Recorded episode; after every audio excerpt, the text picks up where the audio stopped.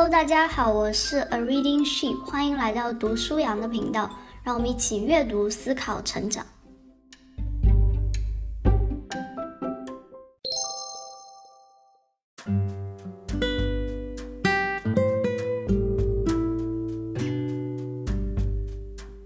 最喜欢的一节经文是什么呢？可能不少人都会说是哥林多后书五章十七节。若有人在基督里，他就是新造的人，旧事已过，都变成新的了。但扪心自问的话，我们真的变成了一个新造的人吗？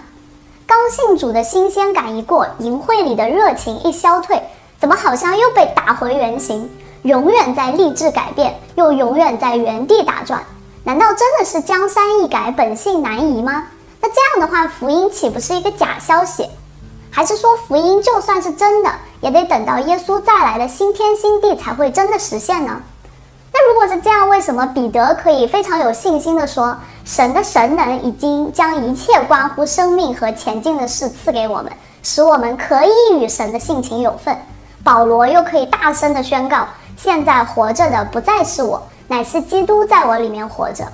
似乎圣经告诉我们，福音不仅是在过去将我们的罪的问题解决，在将来会使我们能够完全得赎自由，更是在此时此刻的现在能够更新我们此时此刻的生命。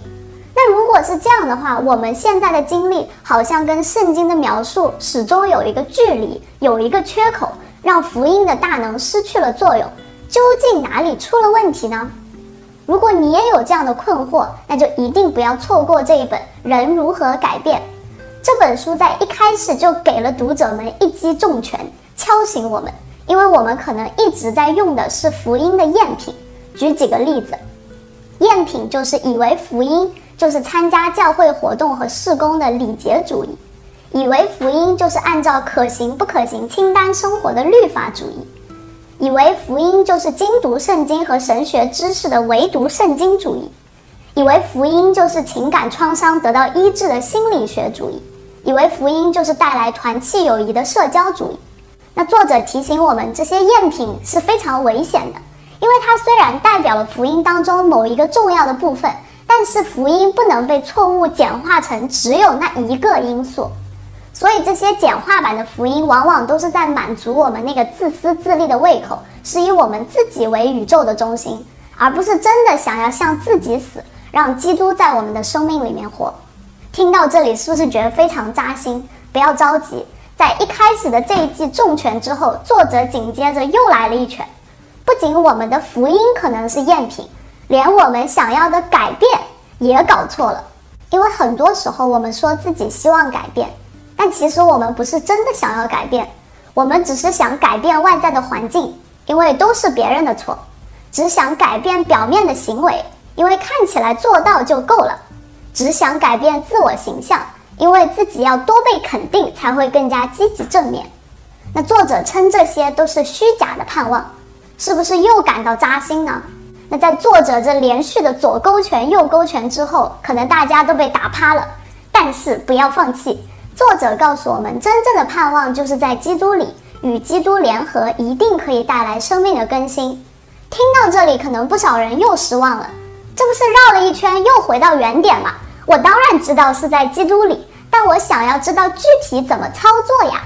那不用着急，作者呢，接下来就用一幅图画描绘了一个生命改变的模式。那这个模式包含了四项重要的元素，分别是炎热。荆棘、十字架和果实，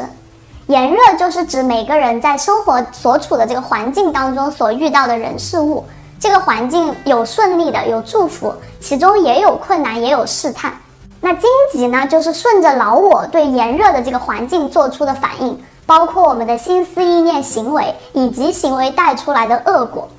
那十字架就是神带来救赎的恩典、爱还有能力，在基督里面和我们联合，和我们同在。果实呢，就是以新人的态度来回应炎热的这个环境，从而结出果实。那这幅图画不但非常生动地描绘我们此时此刻的生活，也给出了从这个荆棘到果实改变的窍门，就是在十字架栽在溪水旁。那这本书的后半部分就非常仔细地来帮助我们看每一个因素，炎热都有哪些可能的状况。那荆棘可能都是由什么原因来造成的，从而我们能够更好的明白十字架完整的福音究竟是什么，具体要怎么样的栽在溪水旁，不再生出荆棘，而是结出果实来。那因为这本书的作者提姆·连恩和保罗·屈普在辅导、在牧养方面非常的有经验，那他们也常常教导这方面的课程，所以这本书里面不单是有刚刚那种扎心的教导，更是有非常多实际的案例，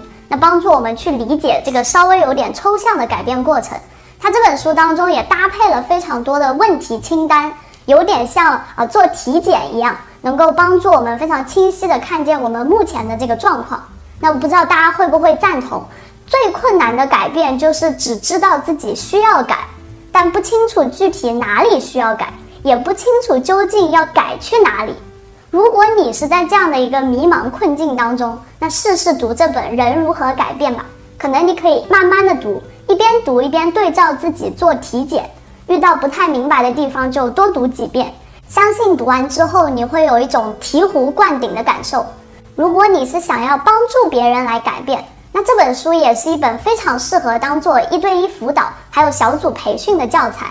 那其实我们在地上的生命时间非常有限，一晃眼就过去了，所以不要等待，让改变从现在开始。让我们就一起像这本书的副标题里面说的那样，在恩典中经历蜕变的喜乐吧。